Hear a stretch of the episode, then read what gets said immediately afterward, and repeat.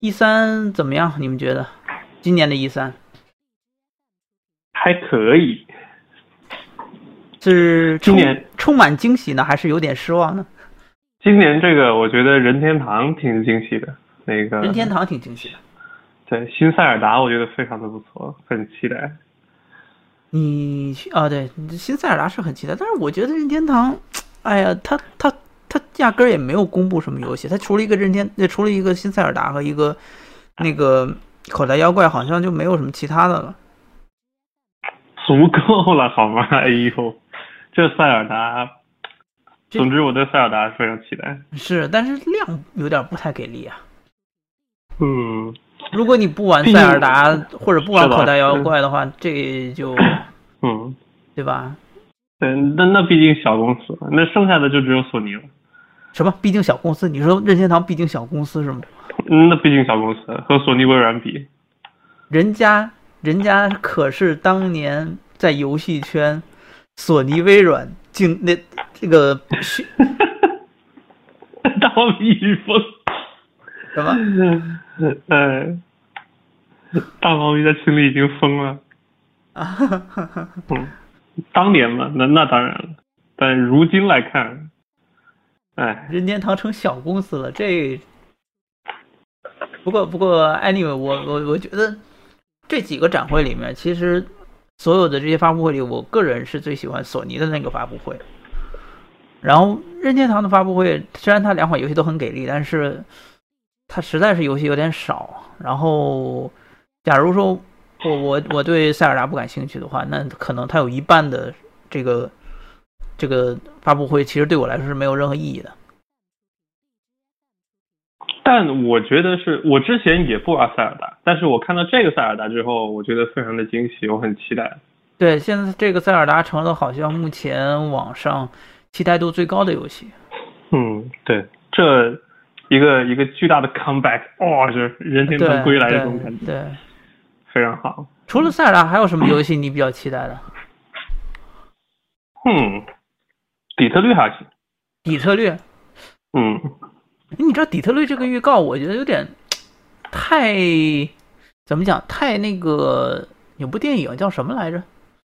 就是源代码了，你不觉得吗？有一点，确实有一点，是有一点，还有点那个蝴蝶效应什么的。对，然后我觉得这有点，怎么讲？这个类型的游戏不就应该是这样吗？就就有这种感觉。然后他他只是把它给用这种动画的形式给演绎出来，让人让你觉得很酷。但是我，呃，anyway，它它只是关于一个故事嘛，它只是一个跟故事有关，所以所以。我不知道，因为我我我是觉得这种类型的游戏，从从游戏本身上没有太多的感觉很新鲜的东西，但是从故事上讲，这个游戏还是蛮有意思。就是说，我会我会很很期待他到底想讲一个什么样的故事，而且而且他这个介绍的这个人物，就是这个机器人，他他是给人感觉特别像暴雨里面的某个角色。嗯，对，具体到这个游戏来说，我会觉得，就我会很期待他在暴雨的基础上能有进一步的什么样的进化或者发展。你玩了双生吧？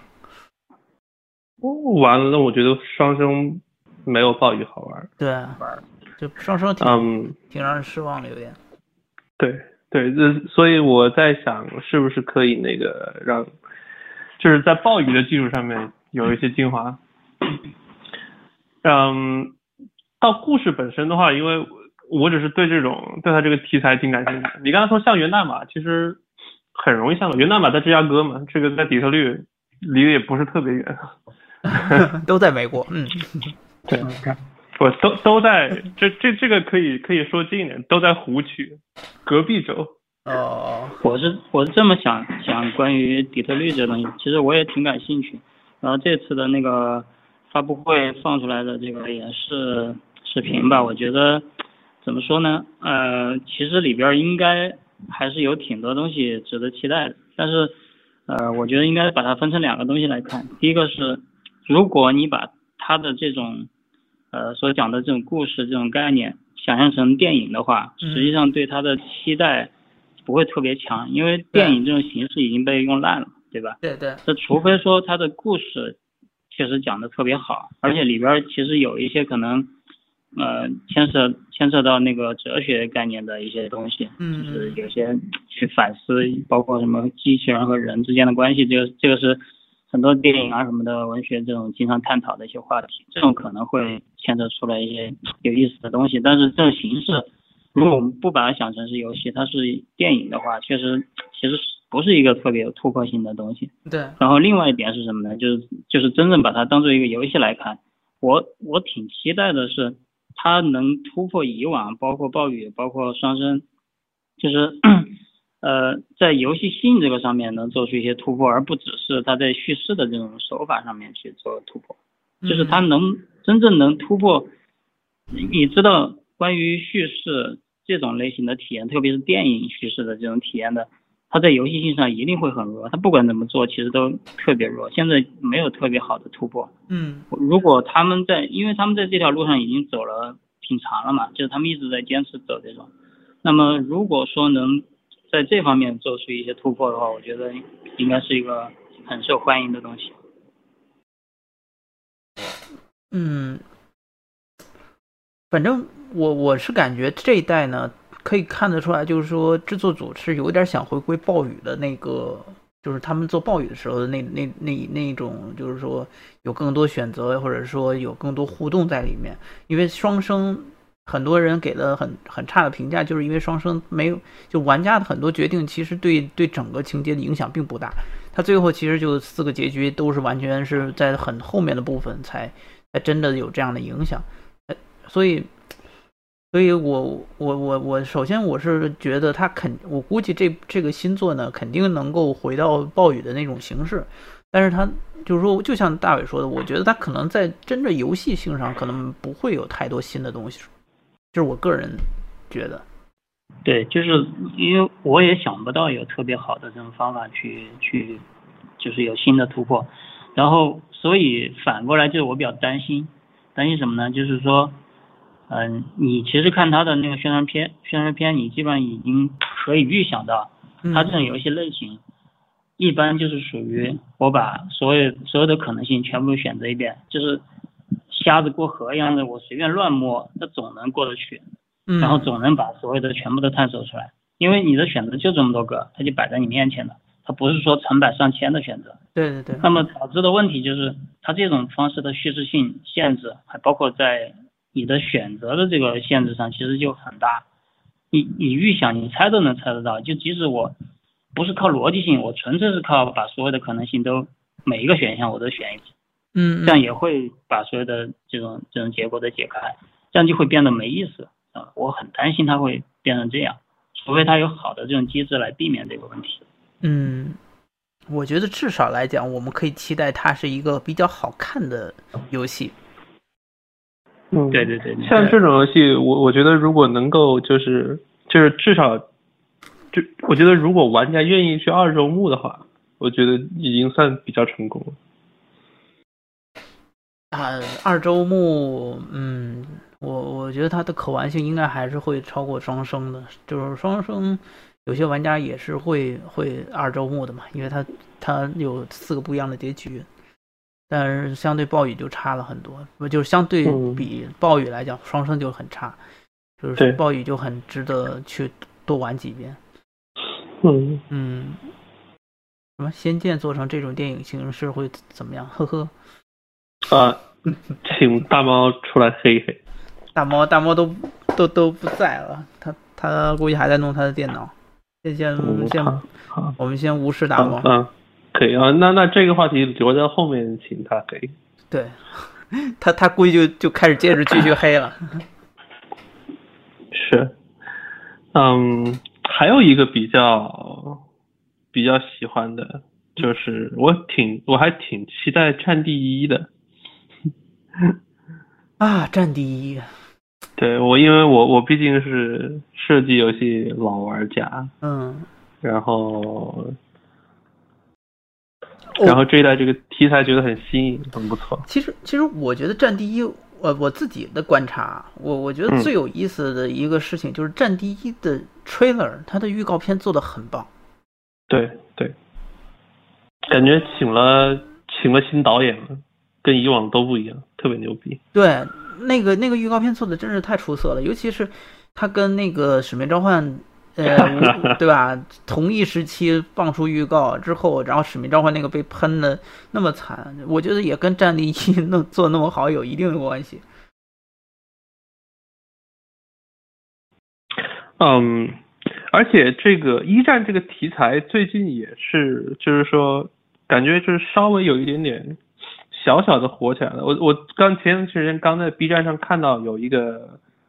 那个一战的纪录片，BBC 拍的啊，也是也是那种拍的很骚那种，请了新导演那种感觉，就讲一战，但是他中间插那种越战摇滚之类的。哎，其实我不太理解为什么游戏一直以来都似乎在忽略一战，就以前你看以前所有那些游戏大家都在玩，都是说二战二战，很少有游戏描写一战。就我挺好奇这是为什么，是因为一战它。没有什么，呃，我我不知道他科技水平可能没有没有二战那么高，还是说，就是为什么大家都好像不太愿意去描写一战呢？这个我挺好奇的。没有啊，我觉得一战其实也挺有意思的，他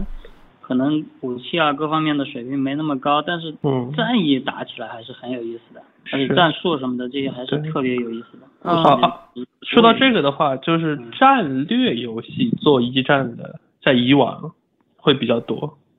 啊，是吗？嗯，对，因为嗯，怎么说呢？就是说，如果在扮演单兵的层面上来看，一战这个就是戏份不是很足，就它它不像二战那样，嗯，就是就是大部分时间都是两边蹲在战壕里边。对推，然后就是冲出来跳对面战壕，然后对面冲出来跳自己战壕，呃，戏不是很多。你你也看过那个，呃，你也玩过那个勇敢的心世界大战，对吧？就他们大部分时间就是找掩体冲，然后挖坑，找掩体冲挖坑，啊，就他战术比较单调，是吗？对，呃，但是从战就是从策略层层面上来讲的话，一战呃戏比较多。但是这种玩家毕竟是小众的，就而而且就算是策略类，也是二战比一战要受欢迎一些。嗯，但是但是嗯嗯，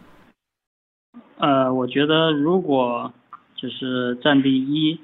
把这个一战这个题材带火的话，我预言不久的将来有一个公司会把。一战的题材做成动作游戏，猜一下是谁？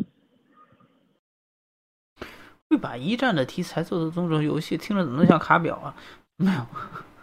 不是不是不是不是卡表，嗯，玉璧，想到了吗？很合理，刺客信条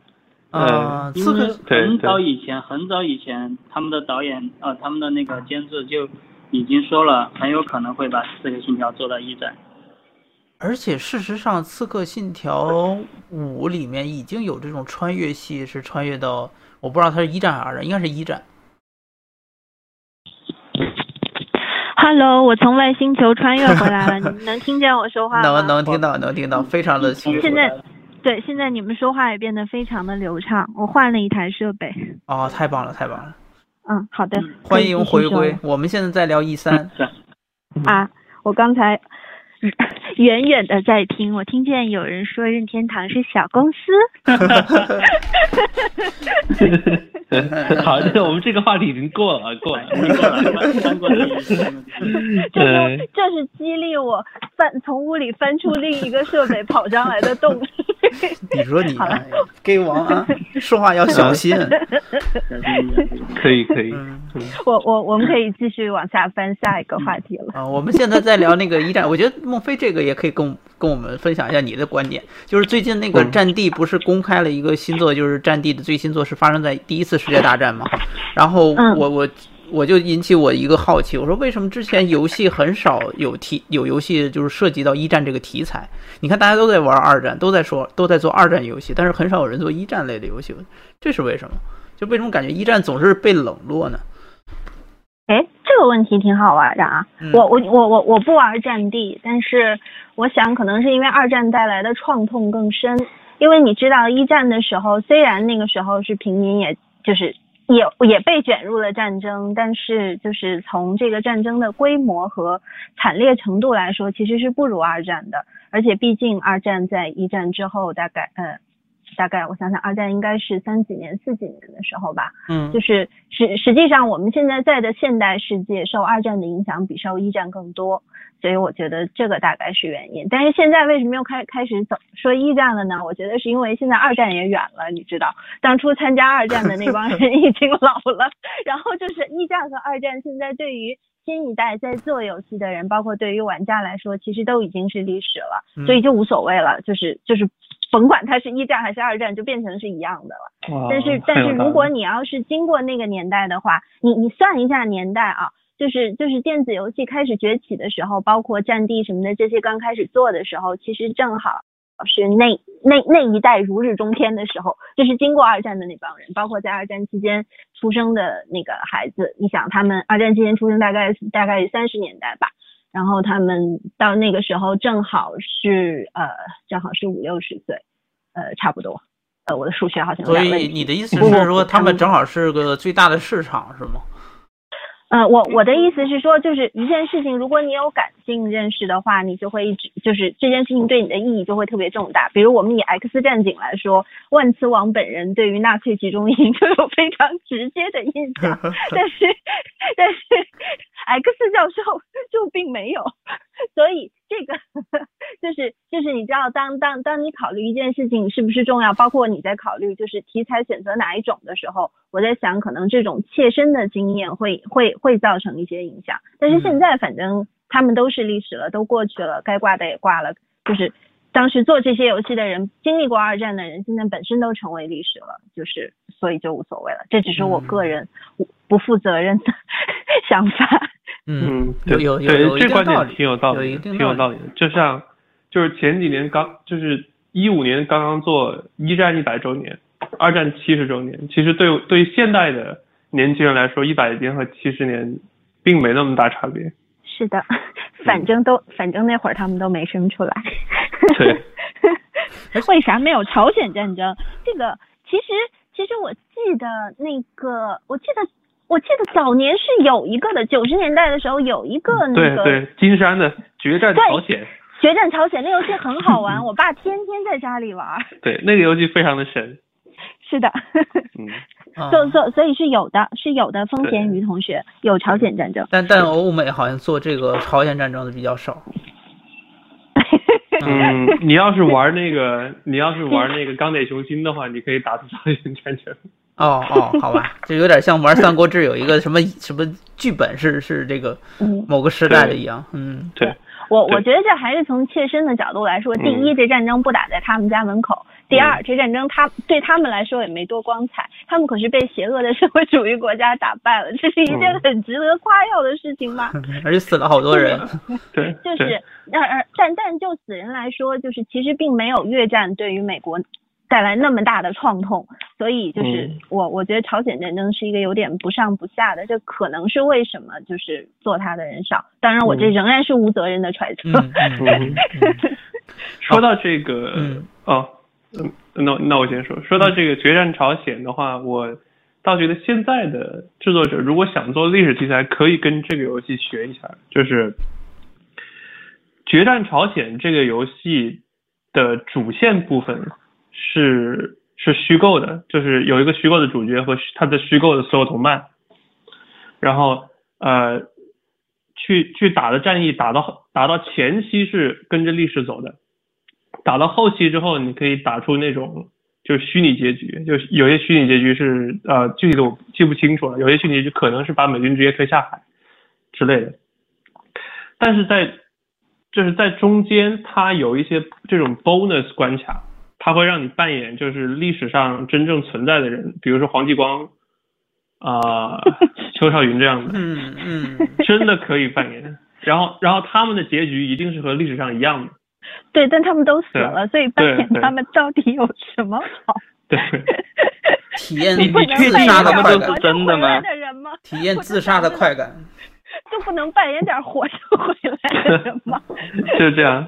呃，就是因为这些是英雄嘛，所以它这游戏的一个好有意思的地方就在于说，啊、我用一些虚构的人物来满足你这个就是全程参与改变历史的这样的一个感觉，然后又让你去扮演你耳熟能详的这些这些英雄，在在附加关卡里面。不过不过我话说，我觉得啊，就是说，嗯虽然欧美确实对这个朝鲜战争题材涉足的很少，但是我觉得朝鲜战争对于国内的人来讲，其实是一个非常值得描写的题材，因为因为太多太多有意思的故事跟背景，而且那个朝鲜战争那代就是参加朝鲜战争的很多老兵应该都还活着吧，就有可能不多了，但是嗯。但是那个历史并不是这么远，就远到可能可能大家都已就就已经没有活着的人那种程度，而且那个战争非常惨，就是对于中国来讲非常惨，就是包括你看最近不是那个高晓松还在聊这个朝鲜战争嘛，然后嗯嗯。很很多人就是现在在在翻朝鲜战争的这个老底，用现在我们的这种道德价值观来来看那场战争，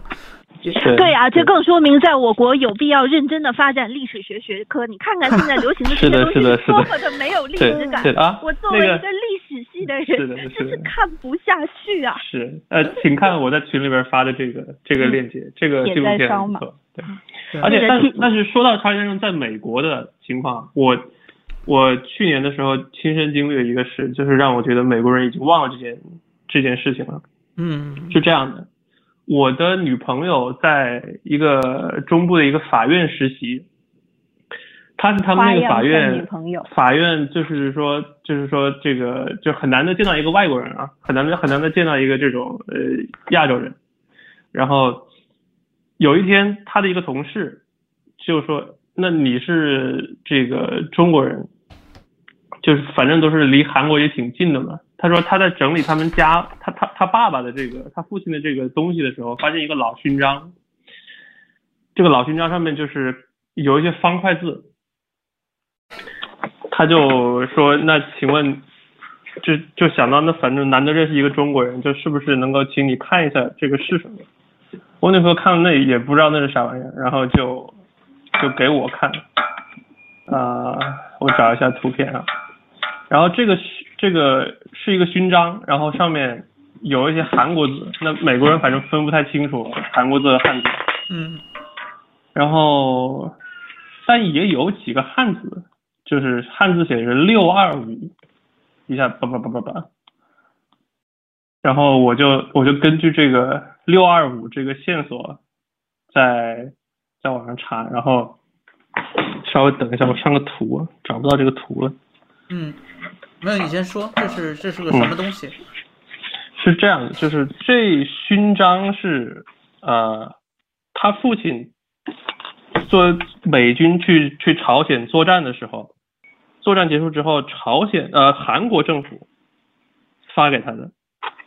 就是相当于说叫做呃朝鲜战争服役纪念奖章，就就是如果如果翻译过来是这样，嗯我找一下啊，这个哈哈，你在这儿说到这个话题正好，我嗯那个，呃，我我我也上个图，我先把话筒关了。那个，请上图。你你们你们这个跑题王啊，现在跑到朝鲜战争来了，你这让我往回怎么拉？嗯，不用了，不用了，就这么顺着下去嘛。一会儿一会儿我拉回来，你你们先把图都上完，然后我我把话题拉回来。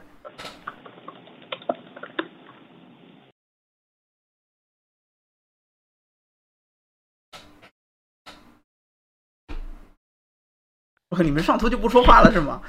等会儿，等会儿，我找图呢，找图呢。我又回来啦。哇，好，嗯，现在是在录，然后你你们现在在给我增加工作量呢，到时候我还得把这些空白都得剪掉。靠！你你你看到我发的图了没？看到了看到了，嗯嗯，讲给抗美援朝功臣。对，这是左边的那那那一个，右边哦右边的那右边的那一个也是抗美援朝的。那个左边那个是五三年的，右边这个是五一年发的。对，这两个都是我去吉大交流的时候，在他当地的博物馆玩，然后他那个纪念品商店里卖的，一个大概才二十块钱。啊，这是真品还是复制品？这是真的，这是真的。但对于他们那边的来说，这个东西很多。你想东北啊，就是就他们不新鲜，但是我们还是很新鲜。真的才二十块钱。对啊，对啊，我超级值好吗？我还淘了一我还淘了一套麻衣神像全书呢。啊，这不是重点。人人家拿命换的东西，你花二十块钱就买过来了。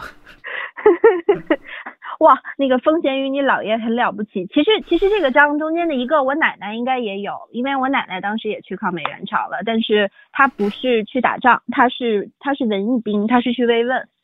我我还在他日记里面找到了这一段，等过会儿录音结束了，我再去翻一翻他的笔记。嗯，好的。然后我的那个照片就是，就就是这样的，他跟同事拍的，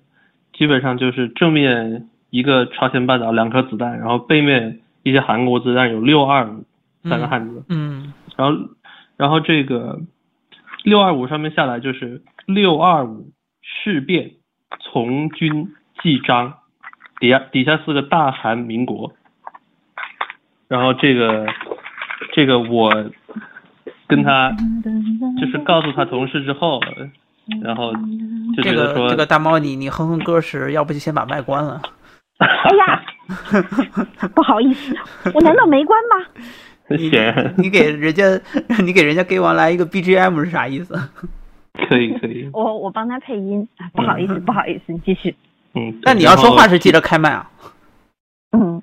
嗯，对，行，基本上就就是这个样。然后你就想想看，这这只隔了一代人，就是他父亲的东西，然后他已经不知道这是哪来的，是什么玩意儿了。嗯。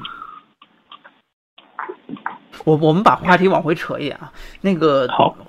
既然既然在说历史，我我我想说一个那个一个小小小的题外话，就是关于这个战地，这个战地一不是呃不这对它是战地一，好奇怪啊，就是说战地一战地一代，anyway，然后那个战战地一它不是在第一战第一次世界大战嘛，然后他就有人在采访他们的制作人是为什么会想做一战题材，然后他们制作人说了一个观点非常有意思，他们说现在的年轻人几乎都忘了。世界第一次世界大战，好像觉得世界大战只有第二次，所以他们打算做一款游戏，能够让现在年轻人重温那段历史，然后大家可以重新想起原来还在世界第二次世界大战之前还有一个第一次世界大战。嗯，我觉得他这个想法很逗，你知道吧？因为因为你想，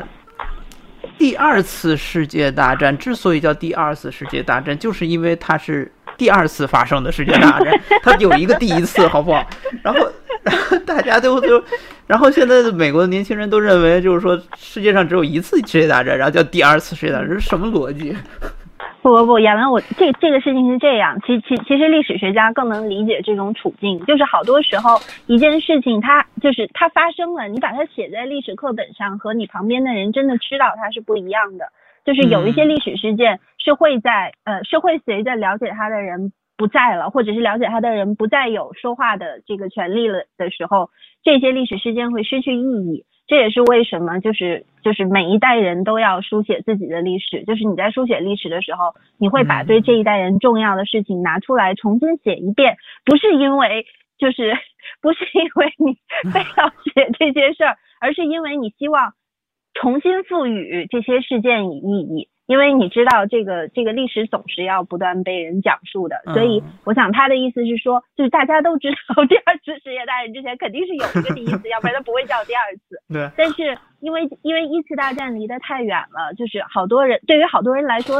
它实际上就是不存在，就是因为因为这件事情对他来说丝毫没有意义。就是我相信，其实对现在大多数中国人来说。不管是第一次还是第二次世界大战，对他们来说都没有意义。这个这个一次世界大战和二次世界大战对他们的意义，还不如撸啊撸停服的意义。你你你知道，我我发现我自己非常忽略一战是从什么时候开始？不是是从零七年还是零零六年？我来澳洲读高中的时候，然后我在澳洲读高中时，然后他们就教那个就是一战的一段历史。其实是因为澳大利亚参加了一战。所以他们他们会讲澳大澳新联军怎么去去就是包到包括现在他们都有这个所谓的 Anzac Day 嘛，就是那一天会会放假，我有点像国内建军节这个概念。然后嗯他们就讲很多那个时候的历史，一战的时候他们参加一战时候的历史。然后我记得当时我就觉得很无聊，因为我觉得一点就是那种 relate 的感觉都没有，就很陌生，然后又感觉很没有兴趣了解。他们像他们就说很多，比如说一战时候就是有这叫什么 trench foot，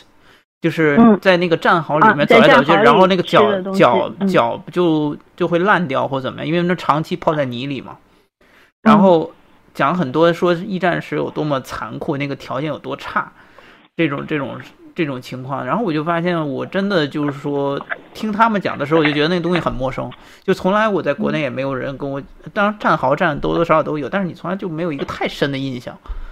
然后他们当当然了，我我们国家本来也没直接的参加一战，对对对所以就那个时候我就发现，好像跟咱们没有太大关系这种感觉。嗯，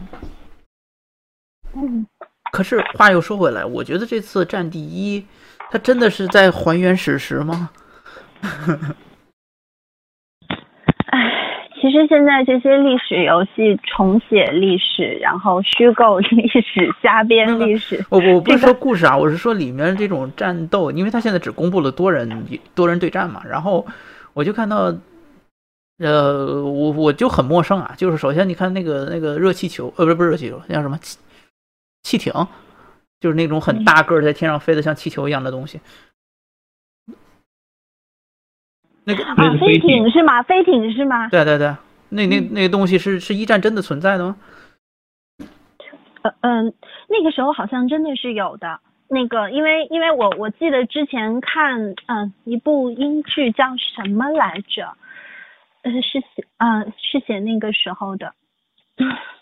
就是那在在那部剧那那部剧就是写一战时期的，然后里面当时就有出现飞艇。啊，飞艇这个东西非常的酷。对啊，就是这次《战地一》里面很酷的一个设定，就是有你你可以招出飞艇来，然后玩家还可以操作这个飞艇，还可以驾驶飞艇，然后那飞艇嗯。巨大，然后在天上突然出现，就像一个航空母舰一样，然后可以在地上进行攻击，然后一下就会有一个相对压倒性的优势，然后紧接着这飞艇如果被被你还可当然敌对的那个敌人可以攻击那个飞艇，然后飞艇会燃烧，燃烧完之后坠落到地上之后，那个残骸可以可以彻底改变整个战斗地形。比如把房子压倒啊，或者把整个那个残骸变成了一个一个一个新的一个地图一样那种感觉，挺挺酷的，非常有气势。所以，所以我就觉得很好奇这个东西，因为我我是听到过很多关于飞艇的这个传说或者故事，但是，但是我一直觉得它很，哎，我不知道为什么我我一直觉得它好像很不真实。因为它因为它，因为它跟你个人是不 relate 的，嗯，就是就是它对于你个人来说，目前你还没有感受到它的意义，就对啊，这这个是一个方面，然后另外一个就是在那个预告片里面我出现了一个，呃，拿着喷火器的那个那个那个步兵，然后他是穿着那种有点中世纪骑士的那种那种装甲，我就觉得说这个东西是不是有点太 fantasy 了？就真的是一战的时候有这样的兵种吗？其实一战的很多东西到现在已经成为 fantasy 游戏的题材了。对，我就觉得这个《战地一》就给人感觉有点像 fantasy，不太像是一个非常写实的一战的这么一个游戏。嗯，对啊，就是因为它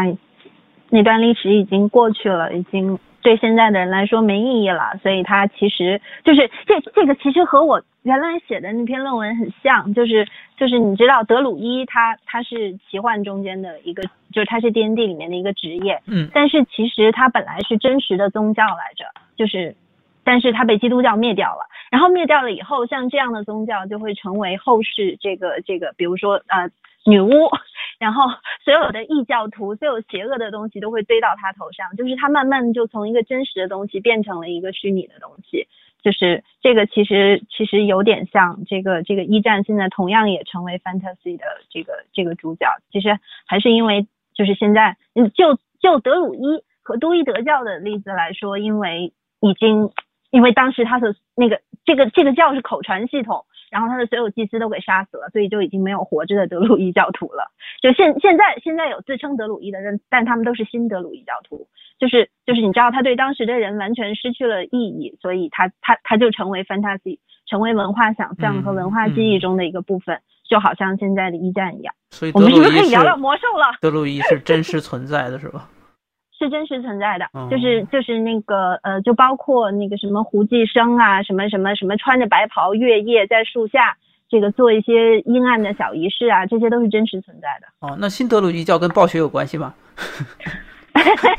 并没有，新新那个新德鲁伊教崛起的时候，那个那个魔兽世界还没做出来呢。但是我觉得，就是就是这个德鲁伊这个职业的设定，很多跟都伊德教是直接相关的。就其实他们英文都是注意，但中文翻过来不一样。哦，好吧，那那暴雪的魔兽世界有没有增加新德鲁伊教的教徒啊？我不知道，反反正现在这些新德鲁伊教的教徒还在，就是这个新德鲁伊教跟过去的德鲁伊教当然是很不一样的。之前的德鲁伊教是要献人祭的。就是你懂，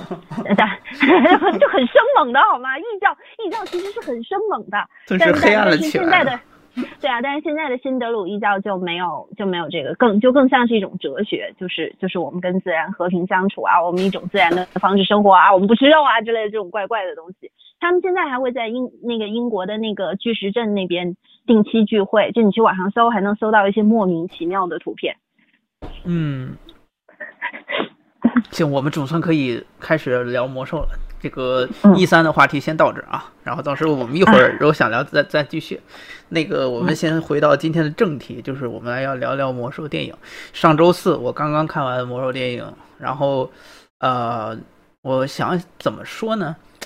我先说说我自己的观影感受啊。首先，我觉得这个电影在网上就是你知道，尤其是欧美很多很多差评嘛。然后平均的好像评分才二十六分还是二十几分。首先，我是觉对这种这么普遍的差评，我是完完全不能理解的，因为我觉得这个电影没有那么差。你知道，魔兽在那个烂评呃烂烂番茄的那个那个网站上的评分，它比 Pixel 还低，比那个就是你们你们知道 Pixel 是哪个吧？你们知道 Pixel 是哪部电影吧？那个那电影拍的很很烂，然后它比那部电影还低，我觉得这完全不科学。那另外一个就是，而且出现很多差评，有些差评是这个人完全没有看过魔兽电影给了差评，跟风的。对这个事情非常非常诡异，我我不太想阴谋论啊，但是但是我是觉得这个事情很吊诡，就是说为什么会魔兽遭到这么严重的这种差评攻击，确实确实有点奇怪。然后另外一个，如果你上那个 YouTube 上看，就是你看那些 YouTube 主播他们自己评魔兽电影的话，包括电影的那些主播，不是游戏的主播。游戏主播肯定都一般都说好，但是如果说电影的那些主播，他们就是从电影的角度来分析《魔兽》这部电影的话，基本上也都是给个七十多分到八十分的水平。就是说，这个电影有它的问题，甚至问题还很多。一会儿我们可以可以单单独再再说。但是这部电影绝对不是一个不好看的电影，绝对不是一个就是说值不回票价的一个电影，所以它还是过及格线的，这个是绝对没有问题的，远远没有那个网上说的那么差。所以，如果你们现在还想去看那个电影，而且不想被剧透的话，现在可以暂时不听了。然后，反正我们今天这期也会录音，然后我们接下来会会严重剧透，所以，嗯，对，给你们现在今天可以尽情剧透是吗？对对对，所以接下来给给你再给你们打个预防针，然后你们现在可以啊，对吧？该看电影看电影去了，而且这个电影特别适合在电影院看，所以啊，行，我们接下来要开始聊了。那好，我我说我自己的感觉啊，我觉得这电影我自己能给我打分的话呢，我我打七十五分。他拍的，哎呀，这个这个事情让我觉得特别蛋疼，因为这个这个电影是什么呢？是很明显，这个导演其实是有能力把它拍好，而且是很想把它拍好，但是正是因为他是一个魔兽粉丝，所以他就把它给拍砸了。我我不知道看了电影人能不能理解我说的这个意思。就是他犯了很多电影里面不该犯的问题，就是就是比如说吧，假如说你是一个魔兽粉丝，然后你知道魔兽的故事，然后你很想告诉世界所有人说魔兽是一个什么多么宏伟、多么伟大的故事，可是这个时候你只有两个小时时间把这故事讲清楚，那那你你该怎么拍呢？然后对于粉丝来讲呢，他就会有一个心情，就是说我尽量能塞多少东西就在里面，就塞多少东西在里面。我觉得这个也很重要，那个也很重要，我就把这些东西尽量能塞就塞。虽然肯定不可能两个小时把东西都塞进去，但是我还是想尽可能把这些东西都还原。可是这就问题就来了，魔兽的这个故事吧，就这期明显就是属于太多太多的铺垫，然后使得这个剧情太散。就是，而且尤其人物实在是太多了。就是你发现这部片子有一个最大的问题，就是它没有明显的主角，不管是杜洛坦还是那个洛萨，还是呃，就不管是人类还是那个部落，部落是最最大的亮点。然后，但是人类它它也有很多人类的戏份。其实我觉得，如果这部片子能够把它拆开来，或者是说把它的某一方的部分戏份删减掉，然后。然后让另外一方可以更充实的话，这部电影其实评价还可以更高。嗯，就这个这个片子，其实我看了，就是我的感受是一，呃，就是我我就是怎么说呢？这个电影开始之前，我坐在电影院的时候，我有一种看 VGL 的感觉，你知道，就是 那个我我去看的是晚上九点场的，但是场里是满的。就是一看就知道肯定是坐满了玩家，看形象就知道了。然后那个 你这高端对的，看形 不不开炮就难受。然后就是就是就那个那个电影黑下来，一开始就是开开开始那个那个那个暴风城出来的时候，就是我我觉得这个其实是一个。就是这个电影给玩家提供了一个互相定义身份、互相连接的机会，但是从电影本身来看，我觉得它不是粉丝向的，而且就是你知道，电影的版权跟游戏的版权其实是分开的，就是这个这个这这个电影本身走的这个路线，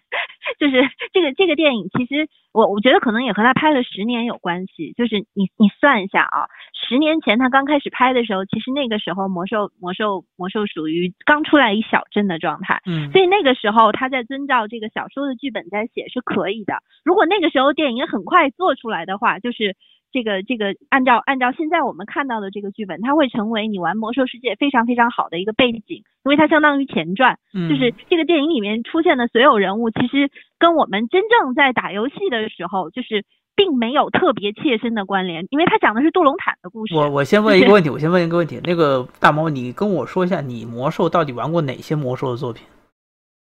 魔兽世界。那魔兽世界哪几个版本呢？魔兽世界，我想想，我应该是我我很早就开始玩了，但是我从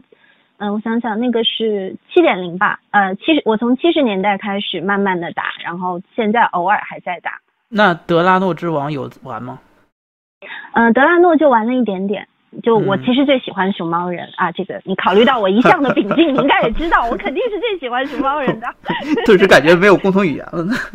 对的，对的，对的，你们可以尽情的鄙视我，但我就是一个自豪的休闲玩家。好好好好好。就是我，嗯，我我为什么？我现在我现在上魔兽的这个动力之一，还是去我的那个那个农场里面把菜收了，以及以及安抚一下我的小狗。我估计魔兽的制作人听了会会会心里很伤很伤心。作为资深休闲玩家，我很自豪。Anyway，我我我为什么问这个问题呢？是因为你说他不 relate 玩家这点，你知道吗？因为嗯，因为魔兽首先电影的故事讲的是魔兽争霸一的故事。他是有点把《魔兽争霸一》跟《魔兽争霸二》给融合了一下，然后做了这么一个故事。然后第二个呢，《魔兽》这部电影里面有大量影射后来《魔兽世界》里面的情节和和和场景。比如说，里面有一个很有意思的人物，就是那个 Grona。Grona 就是就是德拉诺之王里面的一个很重要的一个角色。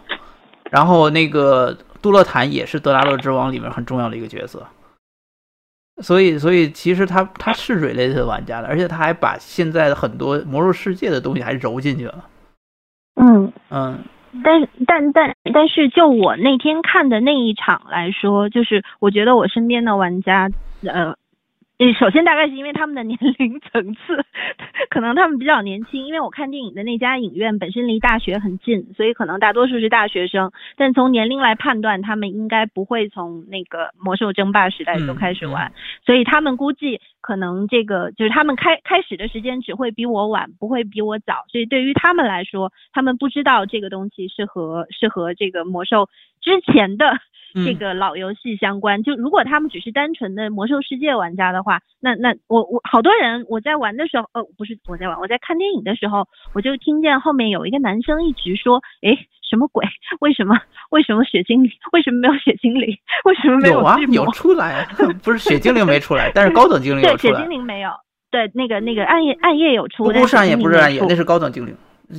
定要澄清，那是高等精灵，那不是暗夜。暗夜在这个故事线上还没有出现，还没有正式登场。对对对对对对对对，你说的对，因因为世界树还没污染，你说的对。对，这这魔兽争霸一的故事，按道理来说，以游戏的版本来讲呢，这个时代只有兽人跟人类的冲突，连矮人什么的，其实都还没有加进去。这是为什么？它糅合了一些魔兽争霸二的剧情在里面，就是魔，因为你因为。这个电影的最后不是莱恩国王死了以后形成了联盟嘛？那在游戏里面其实不是这样的，游戏里里面是在《魔兽争霸二》的时候，就是人类被打得一塌糊涂，然后往北边求助这洛丹伦，那个时候才一点点的形成了联盟。其实，其实，在时代上有点不太一样。对，而且，而且这个也是我另外一个想吐槽电影的一个地方，就是电影把这个故事的节奏推得太快了。就是魔兽，它其实是一个战争电影，然后一个战争不可能就是说一晚上就就结束了，或者是只发生在一个星期里。但是魔兽电影就是说，它把这个时间给变得很模糊，然后让人感觉这个时间发生的很快，就感觉刚刚开始它就结束了，就有这种感觉。但但但我又能理解导演为什么会这样做，是因为的确他。魔首先第一个魔兽世魔兽争霸一里面的故事，它没有什么太多事情发生。就是魔兽争霸一，因为当年当它的第一款作品嘛，那个时候的故事也没有像现在那么丰富，然后出现的角色也没有这么多。然后其实其实就是兽人跟联盟，啊不是兽人跟部落，然后突然开始打，然后他也没有那么多很详细的这种描写。所以其实从题材就是它取材来讲，它没有太多可以取材的东西。然后，然后他把它拍成电影之后，又要糅合很多东西进去之后，呃，就你就会感觉它是基于一个很空的东西，然后要想把它拍成一个很好的东西，其实我觉得是挺难的。而而而且而且，我刚才其实还想说一点，就是我不知道你有没有这个感觉，但是我看了魔兽以后，我觉得它其实是按照魔界的那一套在拍，就是就是我看完我看完这一部以后，我我已经可以开始期待接下来会有第三部，会有会会有第二部，会有第三部，而且我觉得这一部与其说他在讲一个。就是英雄的，就按按照正常的片子的思路来说，它应该是有一个英雄的这个崛起或者是衰落，就是它一般应该有一个固定的主角，但它没有，对，所以它我我觉得它是走世界创造路线，就是。就是有点有点魔界的那个感觉，就是我先把这个世界这个 setting 给你放在这里，然后然后我的第一部可能不怎么精彩，但是之后如果票房好的话，我可以拍第二部。如果票房好的话，如果票房好，对，如果票房好的话，我可以拍第二部，然后可以拍三拍第三部。就是我看到这个电影的时候，我的感觉是，尽管没有人宣布它是系列制作中间的一部，但是我觉得它第一部拍成这样，它一定是一个系列片。对对对，这这个这个电影最大的问题就是它它太多的伏笔了，就。就是太多 set up，然后很多 set up 它没有一个给都没有给一个结果，所以是所以其实他的观影感受，它的线都没有收，对都没有收，对，所以就就你感觉是他他他把他把一个网织了一半，然后呢他就放在那里了啊，对对对，而且你知道他这种做法其实挺挺挺冒险的，因为因为万一他拍拍就是票房不好呢，嗯，对吧？而且。呃，而且其实我我还是想说一点，就是说那个，我我我我其实还还想说一点，就是说关于魔兽这个电影哦，对，刚刚你你提到它是魔，它很像魔戒嘛，对吧？然后其实导演就是那个那个 Duncans，他他他之前拍过那个源代码跟 The The Moon，其实本身是一个很有很新的一个导演。然后他就说过，他他拍这部片子的时候，他就他对这片子定义是魔戒加那个权力游戏。啊，难怪。所以你会发现他，但是我没感受到《权力的游戏》，因为因为你我估计你没怎么看《权力游戏》的电视剧，它非常的像《权力游戏》电视剧的拍法，因为电《权力游戏》电视剧，尤其你看，我只看了书，尤其你看最近这两季啊，特别明显，就是几条线穿插着来，就是这个镜头是这条线，就比如艾雅的主线，然后马上就切到下一个镜头是那个，比如说那个那个小恶魔的主线。然后啪，就为了呼应他书里的那个 P O V 嘛。然后马马上又下一个镜头，又又又变成 Snow 的那个主线，然后几条线穿插，所以你每期每集的电视剧都可以看到，就是说有几个不同的线在同时进展，在滚着往前走，就是穿插穿插穿插，然后大概有三四个线，只有可唯一有可能就是说，可能这一集里面某个线没有出现，比如说可能这一集完全没有讲 Thursday 在在 Kings Landing 的那些。那些那些故事，他可能只讲了其他那几个线。可是问题来了，就是说他之所以可以这么拍，是因为他这一整季一共有十集，他可以在第一集埋下一些伏笔，然后在第二集再把这伏笔给给拽回来，就是给你一个结果。可是电影不行啊，电影你只有两个小时时间，你这么拍就会变成一团乱七八糟的东西。嗯，而且而且我觉得他有一点真的是就是。真的是完美的再现了，就是《指环》不是《指环》那个《权力游戏》的一个精髓，就是《权力游戏》里面没有特别明显的主角。嗯，我觉得《权力的游戏》里还是有集团主角的。对，有一推主角，但是没有特别的某一个单个主角。然后魔兽电影几乎就有点像这样，就是魔兽有几个人很明显是主角，但是没有某一个人是绝对重要的一个中心人物。我觉得这个对于电影来讲，就是对于一个两个小时的体验来讲，它是一个问题。就它就是它证明了，其实像《权力游戏》的那种拍法不太适合拍成电影。是啊，我 我觉得《权力游戏》还还是拍成电视剧比较好。对对对，我觉得他那种拍法如果拍成电影太散乱了，因为玩家会跟不上的。因为你你前面乱七八糟几个线同时织网在布，布完之后等最后。就每个线你都想给一个给个结果，然后那玩家基本就属于懵逼了，对吧？那就是不是玩家观众，所以这这个电嗯，魔魔兽世界，因为我其实看了小说，就是我完整的看了小说，所以就其实从小说来看，它是传统小说的写法，就它还是有主角的，就萨尔是绝对的主角，这个。对，所以从这个角度来说，我非常同意你的意见，就是你要是用这种 P O V 的形式来拍魔兽的话，会拍的很奇怪。而且最最主要的是，《权力的游戏》本身是作为小说出来的，就我们得考虑一下媒介的问题。就是就是玩家在读者在看《权力的游戏》的时候，我我也看《权力的游戏》，我看书，我是大我我是大粉大粉丝。但是这个就是我看那个的时候，我我不会特别有代入感，因为你知道那是书。我知道这个是有关狼家倒霉的故事，但是我并不会把自己带入到狼家的身份里去。可是你在玩游戏的时候不一样，就是你游戏里面，因为你毕竟是要扮演，对吧？你就是 M M O R P G，你后面是落在 R P G 里的，你你是落在 Role Play 这里的，所以玩家其实对于游戏本身它是有代入的，所以就是。就是这样的话，玩家期待的电影应该多多少少能让他们能 relate，能让他们有代入感，而不是说你给我搞一个世界布景出来，这算什么鬼，对吧？嗯，就是就是就是，其实玩家期待的是能够看到一些让他们会心一笑的梗，比比如说，你看我叫 MT 这么流行，我觉得就是因为它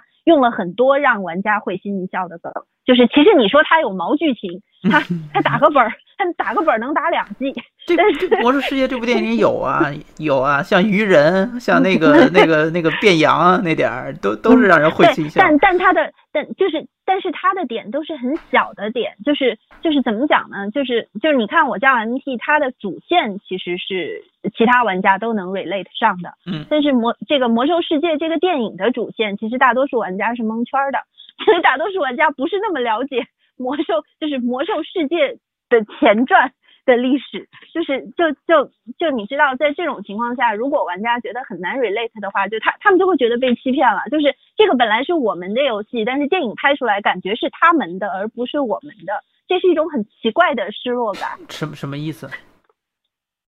嗯，就是怎么嗯怎么说呢？这个这个这个电影我看的时候，就是就是我觉得。我看的时候，我是以两种心情看的，一种是以玩家的心情，就是我作为玩家来说，其实是略失望的；但是另一种就是普通观影人的 心情，就我觉得这个电影其实好看啊，就是就是它确实没有那么差，它其实它其实是是是一部还蛮好看的电影。你要说它不是魔兽题材，它是其他一个什么题材，我也可以在豆瓣上给它打个三四星，就是就是它不差，它作为电影来说不差的，嗯，这个也它它它也有娱乐性，但是作为玩家来说，我觉得。我的第一人称代入呢，就是你你你这想太多了吧？你这个它 的媒介都不一样。不，我我不，我觉得我我我觉得我没想多，就是就是你哪怕是拍成电影或者做成电视剧，你也仍然可以安慰玩家的代入感。但是我觉得这一部电影并没有能够安安慰玩家代入感的地方。这点我想说一下，就是说魔兽它游戏它也不是 P O V 的形式。就是虽然虽然魔兽世界在一开始有打算做成这样，但是它后面的发展很明显是把是不再往这个方向走，而是让它变成一个像大主题公园一样，它的角色还是玩家以外的人。嗯，他他没法走那个 P O V 的这种方式啊，他就就作为 M M O R P G 来说。这个这个媒介就决定了这个这种这这这种方式，它的工作量根 本就没法控制。我我觉得 P O V 这这这种方式其实还是以文字为媒介的时候最好。所所以就是我始终我始终不怎么看《权力的游戏》的剧，尽管我知道那是很出色的一部剧，但是我我我觉得总是就是他的书已经把他的这种怎么说呢，已已经已经把他的精华发挥出来的时候。我就不大愿意看其他，就转过媒介以后，因为它是一种新的形式，它新的形式又会影响内容，所以我我我觉得其实跟看书的体验还是不一样。但但我们就说回魔兽，就是就是就我觉得魔兽这次采用的形式，呃，就电影的这个形式和它的内容和它作为一部怎么说呢，嗯。和它作为一部寄托了玩家巨大希望的这个这个游戏电影的这三重身份中间其实是有冲突的，就我觉得这部电影并没有把这个冲突协调好，所以就是在看完以后，我其实，在豆瓣上给它打了四星，但是我打四星的原因是一，它像 VGL 一样给玩家提供了一个这个 identify ourselves 的机会，这个很重要，对吧？这 对啊，这个很重要。对对对。然后第二是。嗯，就就你你知道我去看魔兽之前，我看到一条新闻，我觉得蛮逗的。嗯，应该是北京这边还的一家创业公司吧，就是 那个有，就是他他。他他们那个人事部有专门开出一张那个通知来，就说这个所有有一百级以上这个这个部落这边玩家号的人，可以去人事部登记一下，当天下午放假，然后他们看完电影以后，电影票可以报销。在仅限赶紧买个号放假。他他他他那上面没没有明确的写部落，但他有写部落这边的几个种族，什么雪精灵一百级，然后兽人一百级，这个牛头一百级之类的这些，就完全不。顾完全不顾联盟玩家的心，就就但但但你知道，就通过这个，你其实能看出来是就是就是魔兽魔兽这部电影放出来，是玩家就有了一个这个，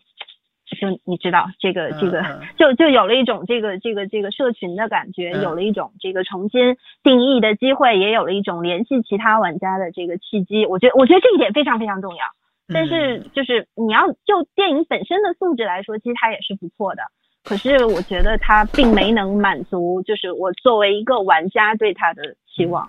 我我我先我先吐个槽啊！你你在豆瓣上评价评四分，然后四分的原因竟然不是电影本身。啊，对啊。我你这个好好不敬业啊！我不是你这好不专业。我觉得非常专业。从我的角度来说，我当然要你评电影，当然要看电影本身怎么样，怎么会怎么能参考电影以外的因素？不能说不也也不能说完全和电影电影本身无关啊！让让我把我的评语给打上来，我觉得你对我的批评是不公正的。就是你个人有你刚才自己说的嘛，你说的嘛，然后就是说你给四分的原因是因为他他，我我我说 我说有两个原因，其中之一是啊，因为他给了玩家 relate 的机会，后面还有别的，好，让让我把它登上，嗯，然后你们可以先说，对，然后关于这个打低分这个原因，首先确实是因为这个电影本身的原因，就是说他没有把故事讲好。然后他的人物有点太弱了，然后他的那个嗯就是他他其实很哦，这点我必须得说一下，就是电影的所有部落的部分做的都非常好，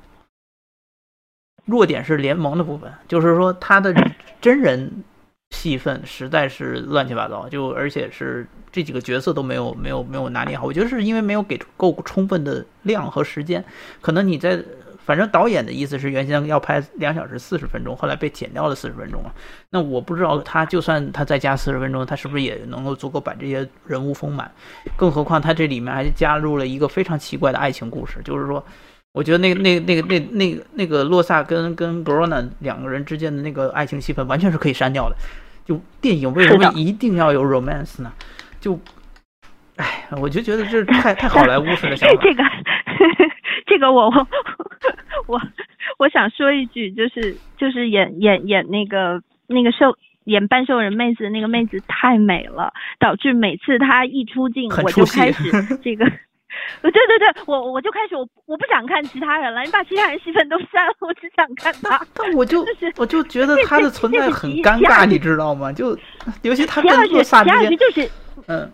你你说你你说，你如果严格的从 D N D 的角度来说，就是就是我们知道魔兽世界不是 D N D，但它基本遵它它还是遵守了一些 D N D 的基本规范。但是我们从 D N D 的角度来说，半兽人的智力是有缺陷的，好吗？这个这个兽人种族智力天生减二，这个体质体质还是力量加二，这个这个半半兽人的智力是低的，嗯所以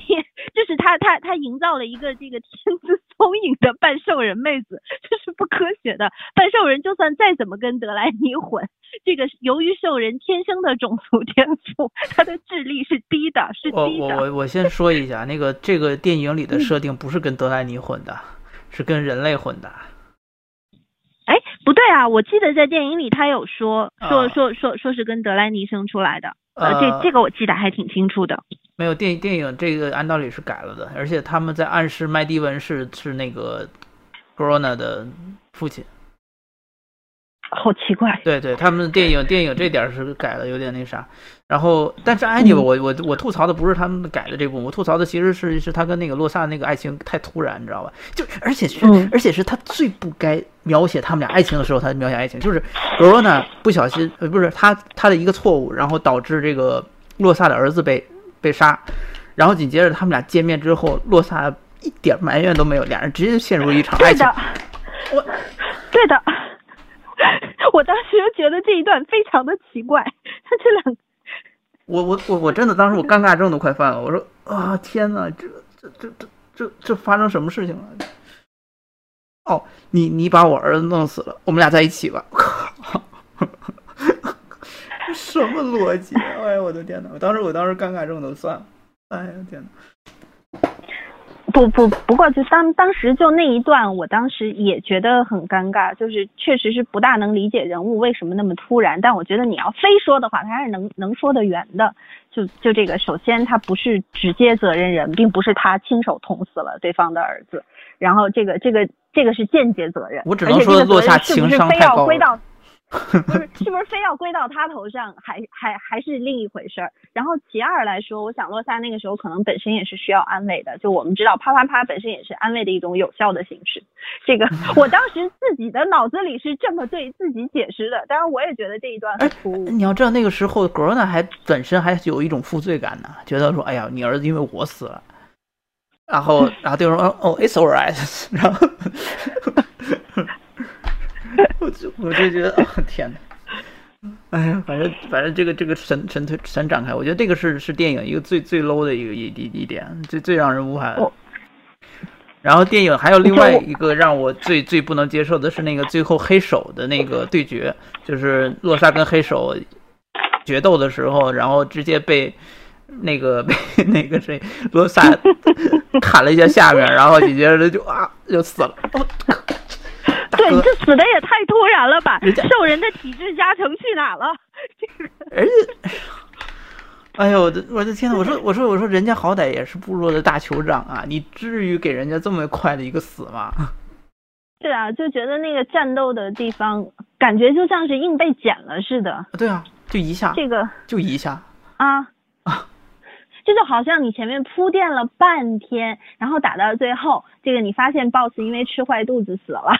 就是就是这种感觉，你知道，就是这个观观众酝酿了一整部片子的情绪，期待着最后能够把 boss 各各角度无方位全方位爆局，结果你发现 boss 因为自己前一天吃坏了肚子，已经自己把自己爆了，就是就是就就就这种虎头蛇尾的感觉，就这样就就就就啊，这就完全的让人。都不知道该怎么吐槽，我我就觉得这个电影实在是有点可惜了。就，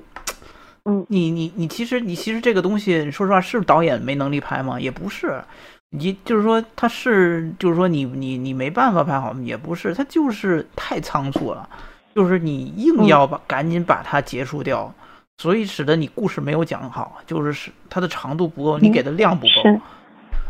而且这这话话又说回来啊，这个电影确实拍的时间也太长了。是没有没有，他他是这样，他他我我我这点得澄清一下，他原先的那个这个这个电影挺曲折的，就是他从零六年宣布开始拍这部电影开始，就是找剧本啊写写剧本之后，他原先最早写剧本跟拍这个片的那个人是另外一个人，是那个是之前拍蜘蜘蛛侠三部曲的那哥们儿，然后嗯，他呢就很慢，然后而且他的很他写的那个剧本被暴雪给不。不光是暴雪吧，反正反正被被回绝了很多次，改了很多次，嗯，然后后来都不满意，好像至少是三次，然后最后一次改完之后，暴雪索性就直接给他冷落了，然后找了新人来重新做，所以他真正重新开始拍是从一三年以后的事儿，难怪，对，一三年之前其实是很多时间是浪费掉了，就是说他们在摸索找谁去，包括他跟传奇电影公司合作呀，包括。他最后决定找这个是那《星球大战》的那个那个特效团队叫什么来着？然后包括找他们都是很后来的事情。嗯，还是反正不是一开始的事情，应该。嗯，啊，对，就是我刚才还还还想到，就是他可能就是影影影响他分数偏低的还有一个因素是他的档期。你知道，在他之前，其实嗯，《X 战警》，然后还有就是。就你知道，我我这次的 X 战警拍的也不怎么好，但是毕竟是 X 战，对对 对，他档期正好在其实如果在他，对，而且在 X 战警之前还有一部别的，就是我想想叫什么来着，我忘了，就是我都看了，嗯，这啊对，这之前还有一部应该是应该是复仇者联盟的那个，嗯，那个叫什么我记不清楚，那哦你说那个没没有啊，我我美队有点早吧。啊，对美队就是就是我我我在我的感觉中，这三个其实是哦，有可能是那个国国内的档期是连在一起了，就是美队在美国档期没有连在一起。啊，嗯，但但但是就是你你知道，就是如果他之前没有这样的片子，如果他之前全是喜羊羊灰太狼的话，那其实你对他的批判可能会少一点。但是天启刚上不久他就上了，天启大概在国内刚上了两个。一个礼拜还是两个礼拜吧，他就上了。对，一周。就是你你对你没有办法不比，你没有办法不把两个哦，这这点我我我得说一下，就是美国国内比美国早上了这个电影，然后对国内的魔兽世界比美国要早上映的时间要早，然后美国还晚了几天，然后那个澳洲是到十六号才才正式上映。我看的是是澳洲刚上映第一天，那个周四那天是。然后美国大概是十号上映的，还是十二号忘了？对，美国要晚一点。美国目前只上映了大概一周时间。哦，嗯，对，国内是最早的。还还嗯，对我我想这个参参照系可能也是一个问题。嗯，而且就国内的票房非常成功。不好，国内票房非常成功。国内现在好好像有十二。有十二亿了吧？我记得刚才看，我查一下。目前目前那个魔兽电影的票房收入百分之九十来自海外，这个海外不是指国内啊，这是指就是说除了除了美国以外，其他地方就是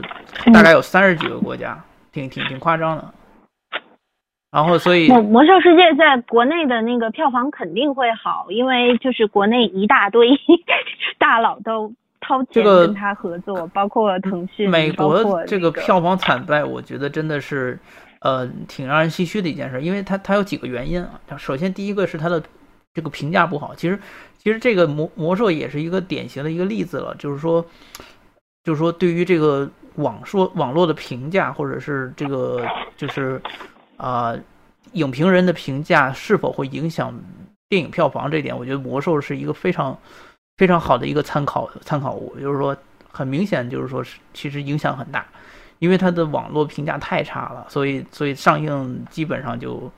票房惨败。然后另外一个还有一个很重要原因是，《魔兽》在欧美的这个营销做得非常差，它的 marketing 做得很差。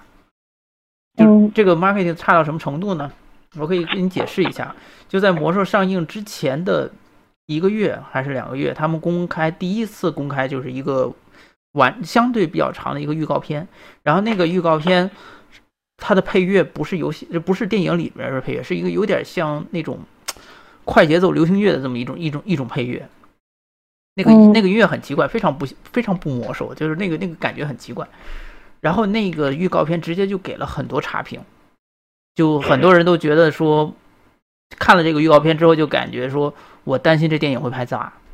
因为这个这个这个音乐太奇怪了，就感觉是有点像拍那种，你知道以前也有很多电影公司试着拍这种奇幻类的电影，结果拍的就很不伦不类，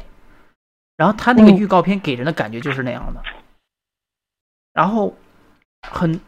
就是，然后最后因为这个实在是评价太差，所以这个电影导演不得不出来澄清说，这个预告片里面的配乐不会出现在电影里。然后，然后大家就问导演说，为什么会有这么一个预告片存在？然后导演最后说，说他也不知道。就是说，这个这个这个电影这个预告片的音乐到底是怎么选的，连导演自己都不清楚。你就可以想象他们的这个 marketing 做的有多差。就中间太多这种这种这种小的事情，而且从从他之前上映前的这段时间，就一直就多多少少就有各种不看好的这种声音在，所以在欧美票房惨败也不能完全说是一个让人很意外的一个结果。然后另外一个，我觉得刚刚刚说回刚刚有一个话题没没说没说完，就是就是关于他这个选择在这个魔兽争霸的这个故事这个选就故事选材的问题上，嗯，确实是就是说。嗯，就是说导演选择的这个这个拍摄的这个故事是发生在魔兽世界之前很早的一个故事，是魔兽争霸的故事。可能现在很多新的玩家是 relate 不上，而且我从电影里能够感觉出来，就是他们试着想在这个故事里加入一些元素，是让现在魔兽世界的玩家也能够感觉有 relate。但是肯定因为这发生时间太早，你不可能把把熊猫人也加进去，对吧？这这个这个不太可能，所以所以。他要选，我觉得他选这么早期的故事有几个考虑因素。一个考虑因素是可能导演本，因为导演本身是魔兽的忠实粉丝，而且导以导演的年龄来看的话，他应该是魔兽争霸的忠实粉丝。那对于魔兽争霸的忠实粉丝来讲，他从最起源的这个魔兽一开始拍，其实也不奇怪。然后第二个就是说，从这个电影本身来讲，我觉得他们是有自信这个电影能好卖的好的。而且这个电影呢，他们既然有这个自信能够保证票房的话，那他们肯定也会想说，就是说我我要从头开始把这故事讲起，然后一定要为某个更重要的故事线做做足了铺垫，而不是一上来就拍那个很重要的故事线。那这个最重要的故事线是什么呢？我估计就是巫妖王的故事线。巫妖王的故事线本身就是混乱之治到冰封王座的这段这条线，也就是说，他们我估计他们的逻辑就是说，我我我想我真正的想拍的其实是可能和可能是混乱之治跟冰封王座，但是我在拍它之前，如果不提前再拍一部片子把它。打好一个群众基础的话，然后到时候就会出现一个更要更要命的问题，就是我得在那部片子里面，就是拍《巫妖王》的那个片子里面加入大量的这种铺垫的情节。所以，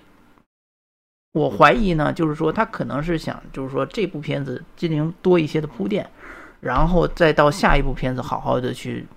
就是节省铺垫的这这部分的情节，然后去多拍，就是着重拍，就是他们想拍的那个故事。嗯，我我觉得有这个可能。这个，我就刚才你在说的时候啊，我我我一直在查相关的新闻。然后你看，就是就是，哪怕是我刚才截了发在发在群里的这一段，其实也很能说明，就是玩就是电影虽然不是不好，但是玩家不 relate 不 relate 的结果就是我为情怀消了一次费以后，我就不会去二刷。你看我刚才截的那张图里面也也有说，就是后续能力不强，每日票房连续下跌，从第五天起单日票房收入不到一亿，就是就是。就我觉得，其实现在很多玩家去看它，不是因为它是好电影，而是因为它是魔兽。就是这个，这个，这个是这个是情怀分。这其实，其实我觉得我在豆瓣上点评的那个点，反而是导致它票房高的点，就是就是玩家终于有了一个出口，就我们可以光明正大的一起一起去一起去啊看电影。就就其实魔魔兽看了以后，我觉得它就是，就对于我来说，它就是不过不失。刚刚刚刚，因为刚刚正正好有人提到疯狂动物城，我就说疯狂动物城我三刷了。就是这个这个，虽然它是一个新的新的 IP，在在在它之前也没有《疯狂动物城》前传。你知道我们之前，我我打岔，你知道我们之前玄玄还聊《疯狂动物城》跟这个现实一些问题相 relate 的这么一个话题吗？嗯，哎呀哎呀哎呀哎呀哎呀哎呀哎呀哎呀，我这话可多了，我靠你你你说你还消失这么长时间，哎，当时我们又。又不是我想消失，这个这个这个我也是要修炼的，好吗？要修炼的。没事没事，那个还说回魔兽，对，杜邦动物城回来再说。嗯嗯。啊，对啊，就就我我我其实就就是想说，那个那个片子能够三刷，是因为它它本身是一部好电影，就是它脱离了它的题材本身，它也还是好看。这个这个那个，它它就是单纯作为电影存在，它就它就有一看再看的价值。但是魔兽就是，我不是说它这部电影不好，但是如果它不是魔兽主题的话，恐怕好。这个这个就说回到我我我想聊的另外一个话题，就是说电影游戏改编电影的问题。我首先是我我先说一下魔兽这个电影的位置啊，就是在所有游戏改编电影里面，它不是排第一就是排第二。就是说，在所有的游戏改编电影里面，就是它的精彩程度，就是它这个电影的成，就是拍的质量来讲，它不是排第一排第二。这说明一个什么问题呢？这说明游戏改编电影很少有能拍好的，这是个诅咒。就是对于好莱坞来说也是，太多的游戏改编电影拍砸了。那个，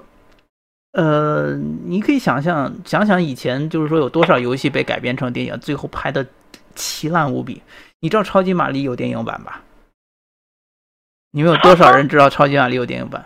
你们多少人？超级玛丽还有电影你们多少人知道那个真人快打的那个电影版？然后你们那个好像隐约听说过街霸的电影版，你们想你们敢看吗？我操！我想起来这件事情了，我靠，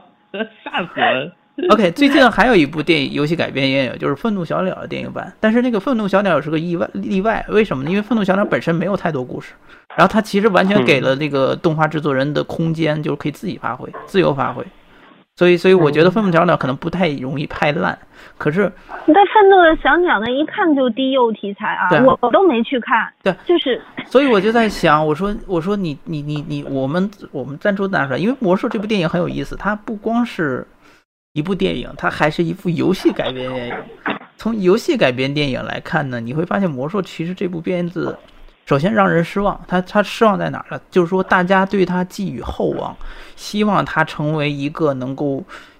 就是突出重围，成为一个有点类似于以前那个 Marvel 拍那些超级英雄片一样。就是你知道，漫画，呃，我这点说说回到漫画，就漫画改编到改编成电影这件事儿本身就经历了一个非常长的一个。历史时期，从几几年，从从就是说刚有彩色电影那时候，好像就已经在试着把漫漫画人物、英超级英雄人物拍成电影，但是一直都拍得很烂。你可以看一下以前那个复仇者联盟是啥样的，最早那个复仇者联盟，然后，可是后来就是一直一直就拍不好，一直就拍不好，然后直到近年才开始出现了，就是像 Marvel 那些那些电影，而且中间还经历了像像 Nolan 拍蝙蝠侠。用一种非常真实写实的方式来拍，其实这本身有技术问题，这本身也有这个如何把这种纸上媒介，就是漫画媒介给转转型成就这么复杂的故事，怎么把它变成一个很精彩的一个二两个小时的电影？其实这是一个很难的过程，需要一点点摸索的。那游戏呢，在这方面其实是慢于漫画的，就是它它比漫画还要晚。那对于目前来讲，就是说漫画已经成功了，而且大家也看到了，就是漫画成功了以后，一下就造成了很强的这种影响力，大量的漫画被改编成电影，而且每部都很好看，就每部都有很多人去看。那现在大家就在想，那可不可以游戏能够再次创造像漫画那样的奇迹？就是说，我们有一部很牛逼的电影，可以把游戏完美的变成电影，并且还很热卖。然后大家都认为，就是说这个电影一定是从魔兽开始的，就是认为魔兽是最有潜力成为这样电影的电影。可是我是这么想，我就是说正是因为大家给魔兽太多的这种期望，反而使得魔兽这片子反而很难拍。我我你可以想象这背后的压力。我我反而。而且我反而不看好这种事情，就是就是你知道，这个漫画改编成电影虽然是有困难，但是从媒介的角度来说，其实他们毕竟还是相通的。对，就是电影是以图像为基础，漫画也是以图像为基础，就是在转化上面他们会比其他转起来容易一点。包括你就说小说。小说你拍成你拍成电影，其实是文字转成图像，这个时候你其实会牺牲一些东西的。这个这个这这就比如说在选选角上，其实如果小说拍电影的话，选角上是最容易被撕的。但是你你漫画拍过来，当然漫画其实也存在选角的问题，但是因为毕竟他们都是图像媒介，所以其实它还有点亲缘关系。就这件事情其实还是可以比较容易做的。但是你游戏要是。改编成电影的话，这个其实是你要把一个多线程的事情改成一件单线程的事情，就是如果你还要保证原来的体验的话，那这件事情就很难做。如果你要是仙剑这种啊，这个你看不不黑仙剑不舒服司机。刚刚就有人要问大毛仙剑改成电影会不会好？如如果你要是仙剑或者古剑奇谭，你看他们都改成了多么成功的电视剧啊！这个这个就这这这是因为它本来就是单线程的。就是他本来就是按照小说的方式写的，他也是 按照现在就是我还他还不是真正的小说，不是《红楼梦》那种层次的小说，它是网络小说的那种层次的小说。就这这种东西是很容易是很容易改的，因为它结构简单，它其实也没什么复杂的情节，它的人物也薄的像纸片一样，就是所所以他只要随便找几个人来演，找找几个偶像来演一演就好了。但是但是魔兽世界不一样，它是一个真的好游戏，意味着就是。它其实是多线程的，它是复杂的，它它不是能够用一句话概括出来的这种东西，所以就是就是我觉得你越是这种 M M O R P G 类型的东西，你要你要改编成改编成电影，其实就越难，就这个这个天然的难度是有的，不是因为期望，而是因为从媒介的角度。所以你倒回来，你你看那个导演选择用这种权力游戏的拍法。来拍《魔兽世界》，其实是你你你会能理解导演为什么要这么拍，就是因为这种复杂的多线程，就就哪怕倒回到就是说《魔兽争霸一代》那个人类部落、人类与兽人战争那个故事，你会发现它至少也有两条线，至少有一条人类线跟一个兽人线。就是说，你如何用一部电影来，而且你知道这部电影就是《魔兽世界》这部电影，它它的线还不止这两条。你看啊，对，这咱就按角色说，像洛萨。麦迪文、杜洛坦，甚至包括古尔丹，每个角色都可以单独呈现。然后格罗娜其实也可以单独呈现，当然它跟洛萨之间其实它本身算是一条混混杂在一起的一条线。那，你你想这里面就只有就一下就有四条线了，而这四条线互相穿插，就是说你首先部落，说实话，部落跟联联盟之呃部落跟人类之间那个他们的故事是相对比较分开的，就是他们发生的事。地点都不太一样，你看，人类发生的那个地方是是更多的是跟麦迪文之间，就是说有一些哎觉得奇奇怪怪，然后人这兽人是干嘛的，然后也不知道，然后都没有什么太多交集，这就是兽人跟跟跟人类之间的故事，其实是没有太多交集的。兽人那边发生兽人那边的事儿，然后人类这边发生人类这边的事儿，他把一堆没有什么太多交集的故事给穿插在一起，变成一个完整故事，这就使得。本身我觉得就很难讲好这个故事，而且另外就是说，呃，我对对，在这里顺带一提啊，就是我觉得这个这个电影的最大两个出亮点，或者是说讲的最出色的两个人物，就是古尔丹跟那个杜洛塔。就是古尔丹不用说了，我靠，一看就是一大反派。然后古尔丹的基本上每次出场都很酷，就每次都都很。我觉我觉得吴彦祖都很反派。对，就就就你你觉得他他是电影一个亮点，你会觉得他他在就肯定没有尿点，对吧？然后另外一个就是那个杜洛坦，杜洛坦，我觉得他算是这几个线中故事相对完整，还算讲的比较好的。嗯，毕竟毕竟杜隆坦自己就是在魔兽小说里，我记得他应该也占了有差不多一本的篇幅呢。有这么多吗？他哪部小说里？有。有的，我我我记不清楚那小说叫什么名字了，但是反正就是讲萨尔的那本，呃呃，讲萨尔的那一本，至少前半本是在讲杜隆坦，要要不然就是某个前传，但是确实是杜隆坦自己好像是有过，这毕竟是他爸，对他，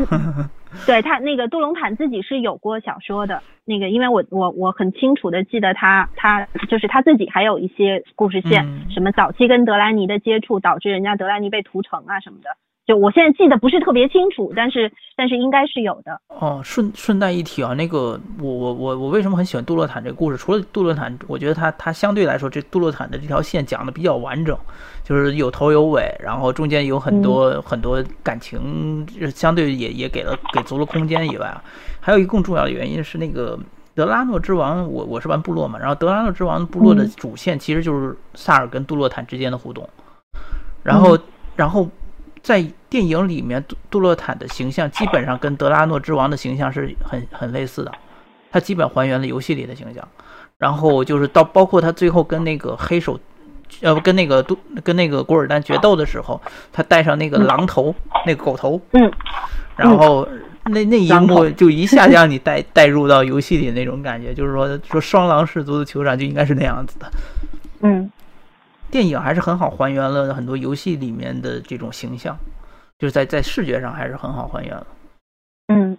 所以他最后被那个古尔丹打死以后，就就很悲剧嘛，因为他在游戏里就是一个很重要的一个中心角色。然后，然后你会看到这个在这个世界观里面，就是在最原本的故事里，他他其实是一个很悲剧性的角色。当然，游戏里面他不是这么死的，但是但是就是说，但这一幕还是给人触动挺大的。电影其实有有一些故事改的，就我觉得对于它确实更符合电影的这种叙事的叙事的手法，就是其实是改的不不差。那当然有一些改动，我是觉得有点奇怪，嗯，比如说像那个 Grona，他他他的他一半血统来自人类，然后嗯，我就觉得这事儿有点奇怪，嗯。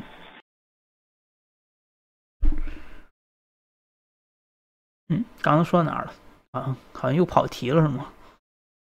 嗯，我我现在其实是在找一个那个，就是我原来写过的和呃改编游戏有关的东西。你们你们先聊，让让我把那个找出来。好，我我我这样我说说这个这个电影里面让我特别惊艳的彩蛋吧。嗯，首先。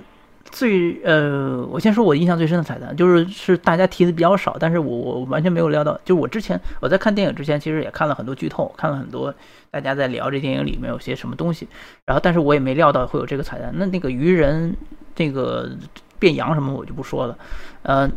最最让我惊讶的是，竟然出现了地狱吼跟那个那个呃地狱吼跟那个全任全任叫什么卡加斯吗？对。就是德拉洛之王里面的另外两个氏族的酋长，竟然也出现在了电影里。这个对卡加斯，卡加斯跟那个地狱吼都有出现，而且地狱吼还给了不止一个镜头。就是经常你看到那个黑手，就是黑手出场的时候，黑手周围都会站着一个长头发的拿着斧子的家伙，那个就是地狱吼。嗯，就是格罗姆高。然后，然后他通常旁边还会站着一个。留着也是留着长发，然后头发是从两边岔开的，那个就是卡加斯。然后我当时刚，你知道，当时还还给了他们好几个特写，你知道，这个电影特别特别有意思。第一次看给了一个镜头之后，我看了之后说想，哇，这个这这不会是地狱吼吧？然后然后紧接着我还在琢磨说是不是看错了，还是说只是有可能是这类型的兽人。然后后来紧接紧跟着又给了一个镜头，然后然后。连续给了三个镜头，我就明白过来，这肯定是地狱吼，就是就是电导演是故意这样拍的，只是他没有任何对话。然后另外一个还有一个细节是什么？那个其中有一次地狱吼的镜头给的非常夸张，是什么呢？是那个麦迪文在在帮在救那个国王的时候，他不是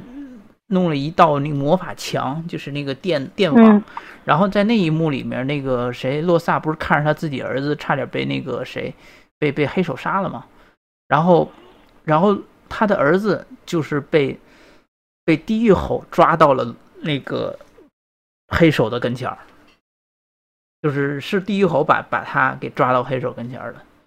然后你可以看到那个地狱吼过去把他把他洛洛萨的儿子给揪揪起来，然后一只手拿着斧子，然后就交给了那个黑手。这是一个细节，嗯，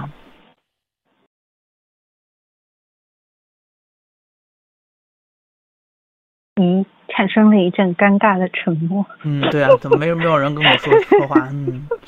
好奇怪。好，那还有什么什么让我觉得比较比较有意思的那个就是彩蛋呢？应该是啊、那个萨尔就不用说了吧。最后最后那一幕其实很明显了，就是那个就是基本上预示我估计下一步要拍的话，肯定萨尔是个很重要的角色。哦，还有一个，还有一个就是那个国王在出征之前，然后，然后特指了一下旁边那个，就是他他他老婆旁边小站着小孩是那个瓦里恩嘛，嗯嗯。嗯，就叫了他名字，这也是这个电影另外一个让人觉得很奇怪的地方，就是他每个对话几乎都要提人名。其实这个不太不太符合逻辑了，因为你你想，如果你你跟一个人那么熟的话，你不会直呼其名的。但是观众不熟啊。对啊，所以所以他就有点刻意在 说给观众听的那种感觉。嗯，嗯确实是，其其其实魔兽里面彩蛋也是挺多的，但是就是就是，反正啊、因为我我我本身也是 X 战警的大粉丝，我我不喜欢复仇者联盟，我只喜欢 X 战警，因为我狂热的爱着万万磁王，万磁王是全宇宙最帅的超级英雄啊，这个这个，我我我点点点点，不，这他万万万磁王是全宇宙最帅的啊，我我对你突然泛起这个花痴表示无语。但是但是就是就是我我我觉得，因为我本身也看一点点那个美漫，就看的不多，嗯但是我在我在看 X 战警的时候挑出的这些彩蛋。就是我那个时候看出彩蛋是很开心的，但是在魔兽世界里面，在魔兽里面看到彩蛋，我心情是很平静的。嗯就我觉得这其实还是和它的就是主要的体验有关，就是因为它的电影对于我来说太平庸了，以至于其中的彩蛋也并不能让我特别激动，而且觉得好像本来就应该有这些彩蛋似的，因为毕竟是就是是玩家看的，是嗯游戏嗯主题的电影，而而不像 X 战警那样，就是就是你觉得这个这个。虽然它和漫画是有关系，但毕竟电影是电影，漫画是漫画，所以电影里面如果能够有漫画里的彩蛋的话，你会觉得特别惊喜。但是我在看魔兽的时候，我本身没有这个 expectation，所以我我我我就会我就会觉得哦，这里有彩蛋是理所当然。它变成羊以后，我觉得哦，我看到了一个彩蛋，就这种心情。那个那个其实不算彩蛋了，我觉得那就属于搞笑了。那嗯而而且而且话说回来，有有一件事我很想吐槽啊，就是说魔也是我很想聊的一个话，另外一个话题就是魔兽这部电影里面有很多除了白人以外的，就是演员，就是嗯，包括你看那个联盟的指挥官里面有黑人，有亚洲人，嗯。然后嗯。其中有一幕就是那个洛萨在在在跟他们就是交流的时候，就是明显旁边站着一个亚洲人，又站了一个黑人，嗯。我不知道为什么会有一种违和感。啊，他这是为了政治正确啊，因为 你懂嗯这其吴吴彦祖，你看得出来那个古尔丹是哪儿人吗？但其实你要是从种族的，就是就我我觉得其实美国也是很讲政治正确的，就是我记得他。嗯，我我我不知道他是有在法案里规定还是怎样，但是为了避免那个有种族歧视这种倾向，他的所有片子里面一般都会有黑人，会有亚洲人，会注意人种的平衡。我我觉得近年来美国有点被这政治正确搞得有点昏头昏脑了，就是说很多，甚至就是说像这种艺术作品，现在开始为了政治正确而政治正确，然后就嗯就很奇怪。比如说像前段时间到现在还有这个争论，就是说有人质疑这个《权力游戏》，说你们拍《权力游戏》为什么里面没有黑人？嗯，正吧？你看政治正确的问题。然后甚至这个这个质疑都已经质疑到那个人家那个乔乔治老爷子那儿了，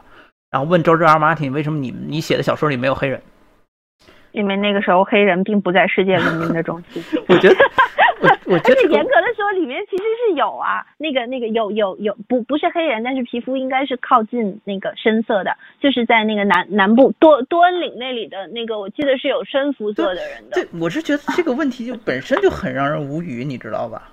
嗯，就哎，其实是有各种各样神奇的人，以各种各样神奇的眼光在在在看电影和看这些作品的，但是就是。其实魔兽世界的种族设定，我觉得就它本身的这些种族，如果你仔细去看的话，嗯，有很多种族的设定和现实中的种族可能是相关的。我这这个只是我个人的呃看法，这个这个这个你你们懂，这这并不是发现的宇宙真理，这只是我的个人偏见。你你想说兽人是黑人吗？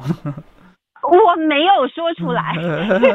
我不是我我，它不一定是这样一一对应的关系，但是就是因为魔兽世界其实它之所以成功，包括它各个种族的设定都还不错，是因为它其实有从现实世界做很多借鉴。比比如说，如果你们仔细看的话，就是魔兽世界它的那个整个的环境，它的自然环境、地理状况，就是什么环境里面活动着什么样的生物，其实这些都是符合我们日常经验的。像在那个那个那个十字路口那个地方，呃，那那那是东平级还是新平西西平级，我不记得了。就是就是十字路口那个地方，应该是属于热带稀树草原。然后上面活动的就都是一些什么什么什么什么什么草原捕猎者，其实就是狮子啊、羚羊啊、长颈鹿啊什么的，就是这些地方它是它是符合日常经验的，它是跟现实生活中的经验相关的。你说半人马是黑人？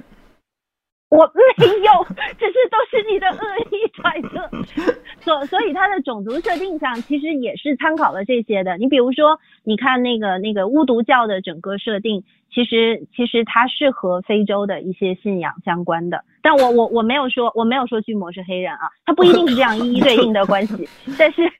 我我我只是我只是说它本身魔魔兽世界它的种族设定上面其实就有这些这个现实世界的这种关联，然后嗯你你狼人他们活动的那个地方其实具有蛮鲜明的这个欧洲中世纪色彩，我觉得。就是，呃，而且狼人这个这个本身它也是，它它它也是欧洲浪漫主义时期那个就是就是那个浪漫主义传统的那种爱伦坡那那一派的那个恐怖小说，呃，这种浪漫恐怖小说、哥特小说的这那种范儿，就是你可以看出来它好是因为它融合了各种文化，所以 就是从这个角度来说，他电影里如果出现黑人、出现亚洲人，我觉得不奇怪，就是其实还是挺自然的。你仔细去看魔兽世界的那个世界，其实和我们真实的世界很像。嗯，我我我是很反对，就是说把这种政治正确这套乱七八糟东西用来用来绑架这种艺术创作，这这个事情太太太奇怪了。为什么你一定要创造一个东西，要就是说必须得什么全世界人民大联合？这这个很扯淡。其实，如果你没做大的话，就没人管你；你做大了，才有人管你。嗯，但我我我觉得这个政治正确是这样的：很多时候，你不是为了通过官方的审定才政治正确，而是因为，就是你政治正确了，才能争取到大多数人。你的游戏做出来是要给人玩的，对不对？但是如果那个，就是如果一整个种族的玩家觉得你在歧视我们。我们去玩你的游戏，那你就挂了。嗯，所以就是就是作为，特别是像这种这种这个这 M M M O R P G 又是以做这个世界为主的这种游戏来说，它一定得有包容性，就是 这个其实是挺重要的事儿。南方世界呃南南方公园毕竟不以游戏闻名啊。嗯，其实还有一个例子就是巫师三。巫师整个系列里边就没什么黑人和其他族裔，全是各种各样的。波兰的文化，人家是波兰的。对，没有，而且这件事就是这个事情，因为他们这游戏现在在全球范围内火了，已经面临了这个质疑，就说你的游戏为什么全是白人？然后还还专门就是出来解释了一下，说我们是全是白人。但是我们是各种各样不同的白人，这这个还是挺有意思的。这样想想，仙剑也是有政治不正确的问题啊，全是中国人。对对，仙剑全是中国人。竟然没有外国人。因为我们是天朝大国嘛。对，就是《仙剑》里边的政治正确不体现在这个地方，体现在比如说像阿呃像像那个，嗯，不过《仙剑》里可是有少数民族的，对对，就是就是少数民族一定要是一个什么样的形象？不，就就就就那个苗疆那边的东西，就阿奴啊什么的。对阿奴他他们一定要是一个什么样的形象之他类的。他他们这一系，对对，就就比如说，如果你刻画一个，就是苗疆那边，如如果你把苗疆的人刻画的，就是比汉人还要文明，还要高尚，就会你这个就就不太符合这个嗯就是华人玩家的这个一般观感。是，就是其其实，在做游戏的时候，还是还是有些地方是要付诸于刻板印象的。像说到苗人，就我们都都知道他们玩鼓，所以阿奴就天天拿着一个虫子甩来甩去的。对，就是真实情况不一定是这样，但是、嗯但是你你为了为了在极短的时间内让让人家能够能够抓到这个精髓，就是你是你是要付诸这种已经形成的定见的。被你们这么一说，我觉得仙剑确实有问题，我赶紧举报去。对吧？啊，而且《仙剑》里边那个就是拜月教主嗯，是哪个是哪个民你族的坏蛋都是少数民族，我靠，这个太？太有问题对。不对？对不对？问题很多，我跟你们说，这游戏放在现在估计就不行了，嗯，天哪！对吧？然后还有那个那几个开场的时候来的那几个，就是就是那个少数民族商人是吧？一进来就给你打家劫舍、搞绑架，我靠，这对吧这越想越想越坏，越想越坏。我我我觉得这样，我我我们真的是要玄学是要把黑仙剑黑到彻底啊，一直要搞到搞到人家家破人亡，被告到哎，这次仙剑可真不是我提的啊，这次可真不是我提的。另另另外，我回应一下那个沐风刚才在群里说的那个那个那个 story 里面说的，说说说这个游戏改编电影不一定要游戏代入的问题，就是就我我我觉得刚才我在强调的那些部分，只是说我为什么不喜欢这部电影，但是游戏改编电影，我觉得最重要的当然。是它首先是一部好电影，因为就是你毕竟是不同的媒介，你就算是游戏改编的电影，它首先也还是电影来着，就是你不能要求电影的互动性，除非你做的是互动电影。嗯嗯，所所所以我把它拉回来。嗯，对。我反正我是觉得，除如果从游戏改编电影这个角度上讲呢，就是说魔兽还是有有有很多值得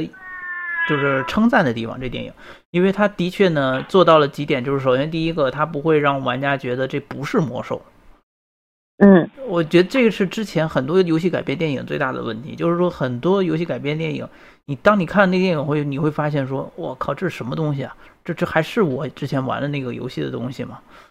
你比如说、最典型的啊，超级玛丽那电影版，对吧？你就会觉得，哇，这这这这这东西，这跟超级玛丽有什么关系吗？至少魔兽电影没有没有这个这个感觉。我想我好奇了，超级玛丽的电影版到底讲的是什么呃，在纽约里面两个水管工的故事。啊？啊，你你去搜吧，《超级玛丽电影版》嗯电影，哎，那个那个电影是业界佳话啊，所以你们可以看一看。然后，反正我是不想去看。然后那个，对，这是一方面，另外一方面，其实，呃，我觉得这个这个电影最让我觉得很很有意很很唏嘘的事情是，它是一个真正的魔兽粉丝拍的电影，但是没拍好。你你仔细想想这个事情啊，就是说魔兽里面，你看它它这个这个电影里面体现出来的，其实是满满的，就是粉丝对这个游戏的热情。里面你看，不管是还原很多这这个魔兽里的场景，甚至甚至我仔细观察了，它你看它它给了很多这种远景，然后包括他们移动，就是来回穿越嗯穿穿过，甚至比如说比如说暴风城。暴风城一暴风城刚一出现的第一幕是它的 BGM 用的就是游戏里的 BGM，嗯嗯就完全用的是游戏里 BGM。然后并且它里面这个，你看暴风城这几个位置啊，它的教堂的位置，它的那个城镇位置，除了那个麦迪文的那个那个雕像是游戏里没有以外，它基本上的位置其实是符合游戏里的位置的。其中还包括有一幕是那个谁洛萨骑骑着，哎是洛萨还是还是谁，就是骑着那个狮鹫，然后到那个狮鹫停狮鹫的那个飞行点那个那个位置，你基本上就是跟游戏是是完全相符的。这这这种还原程度，我觉得从游戏改编电影的角度上讲，其实还是挺对得起玩家的。嗯，其实那个洛萨跳悬崖那一段，其实我也挺挺 relate 的，只不过我们跳悬崖一般就跳死了。啊，啊，洛萨跳悬崖啊？你说跳那个塔吧？不是，就是上施救那一下，从山上跳出去。对，那那是从塔上跳的，那是从那个从那个麦迪文之塔上跳的，而且有人在游戏里面还原了那一幕。什么什么怎么怎么还原？这样这样，就很多人就是他为了在游戏里拍那一幕，就特地在找，就找这个游戏里到底是哪一个哪个地方是是是那一幕，然后就发现是麦迪文之塔，然后一定要冲着那个角度，让他那个那个那个方向刚好跟电影里是相似的。嗯，你你可以找找这个 YouTube 上有这个视频。